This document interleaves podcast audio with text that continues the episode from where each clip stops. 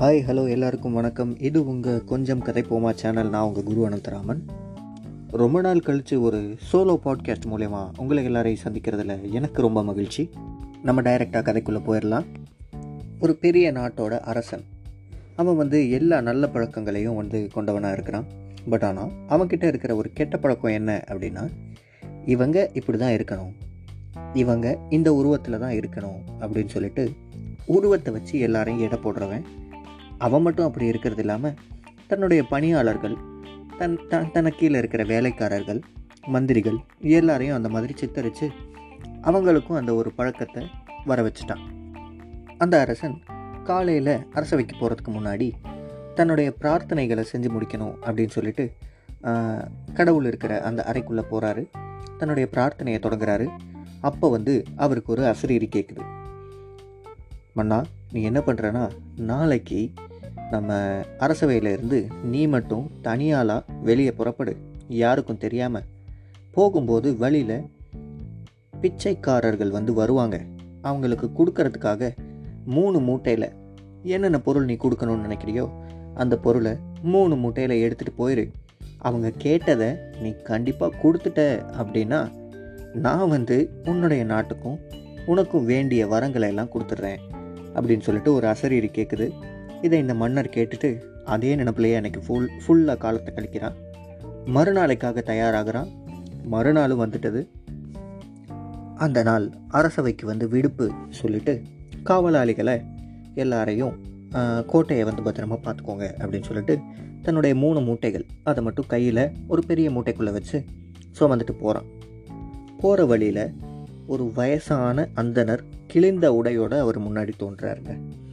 அந்த அந்தனரை பார்த்தவொடனே வயசான கிழிந்த உடையெல்லாம் போட்டுட்டு பார்க்குறதுக்கு பிச்சைக்காரன் மாதிரி இருக்கிறாரு. சரி இவர் பிச்சைக்காரனாக தான் இருப்பார் அப்படின்ட்டு இவர் இந்த ஒரு ஒரு மூட்டையில் இருக்கிற பொற்குவியல் அதை எடுத்து அந்த அந்தனர்கிட்ட கொடுக்குறாரு. கொடுத்துட்டு அந்த அந்தனர் உடனே கேட்குறாரு இதை நீங்கள் எதுக்காக எனக்கு கொடுத்தீங்க அப்படின்னு நான் தெரிஞ்சுக்கலாமா அப்படின்னோடனே இல்லை பிச்சைக்காரனுக்கு கொடுக்கணும் அப்படின்னு ஆசைப்பட்டேன். உன்னை பார்க்குறதுக்கு பிச்சைக்காரன் மாதிரி ரொம்ப நலிஞ்சு போயிருக்கிற அப்படின்றாரு.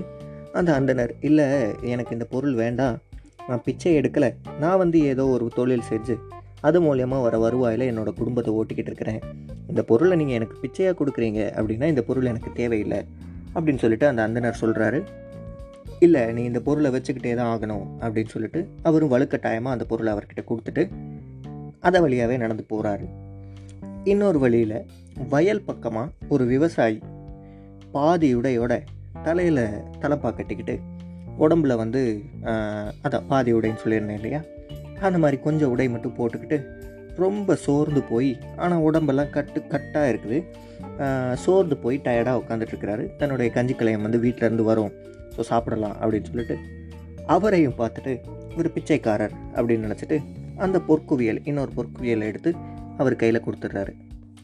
அந்த விவசாயியும் அந்த பொற்குவியலை வாங்கிட்டு அந்த அந்தனர் கேட்ட மாதிரி கேள்வி கேட்குறாரு உடனே வந்து இல்லை நீங்கள் வந்து எனக்கு பிச்சையாக கொடுக்குற மாதிரி இருந்தால் இந்த பொருள் வேண்டாம் அப்படின்னு இல்லை நீ இதை வச்சுட்டே தான் ஆகணும் அப்படின்னு சொல்லிட்டு வலுக்கட்டாயமாக அந்த விவசாயியோட கையில் கொடுத்துட்டு இவர் போயிடுறாரு. மூணாவதாக பழம் காய்கனி எல்லாம் விற்கிற ஒரு வயசான பாட்டி. அந்த பாட்டிக்கிட்டேயும் இவருக்கு முன்னாடி போனாங்க இல்லையா? அந்த மாதிரியே பொற் பொற் பொற்குவியலை கொடுக்குறாரு.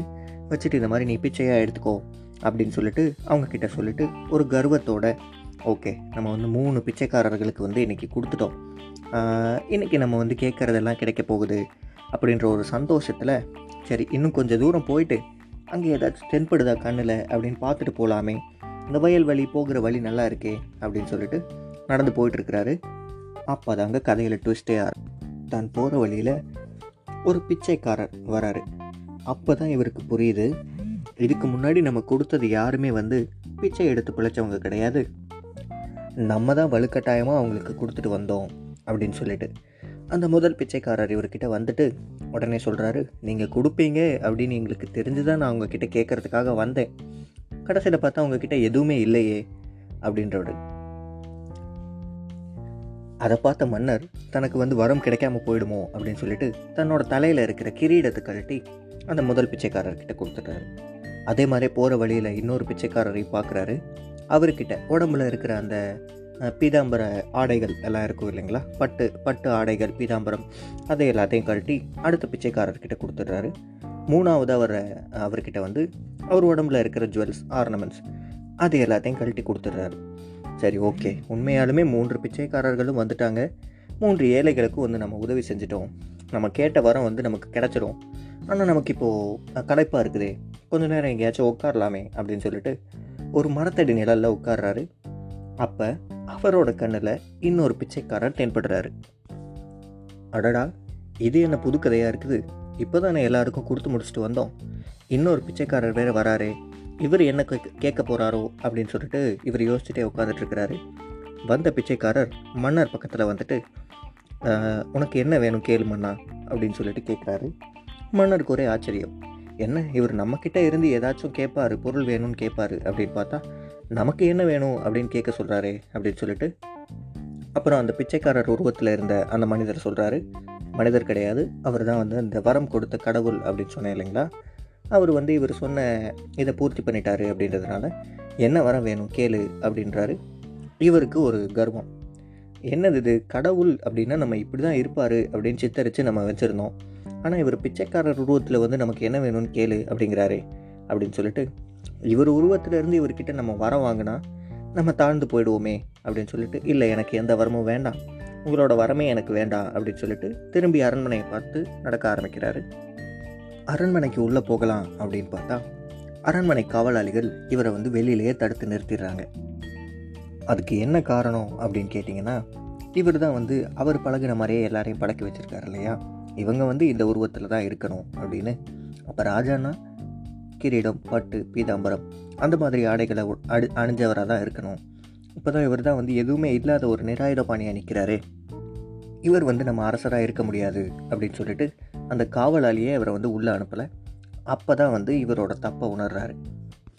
ஸோ இந்த கதையின் மூலமாக நான் உங்களுக்கு எல்லாம் என்ன சொல்ல வரேன் அப்படின்னு நீங்கள் பார்த்தீங்கன்னா யாரையும் அவங்களோட உருவத்தை வச்சோ இல்லை வந்து அவங்களோட உடைகளை வச்சோ குறைச்சோ இல்லை வந்து மேலே ஏற்றி ஒசத்தியோ எடை போடுறாதீங்க.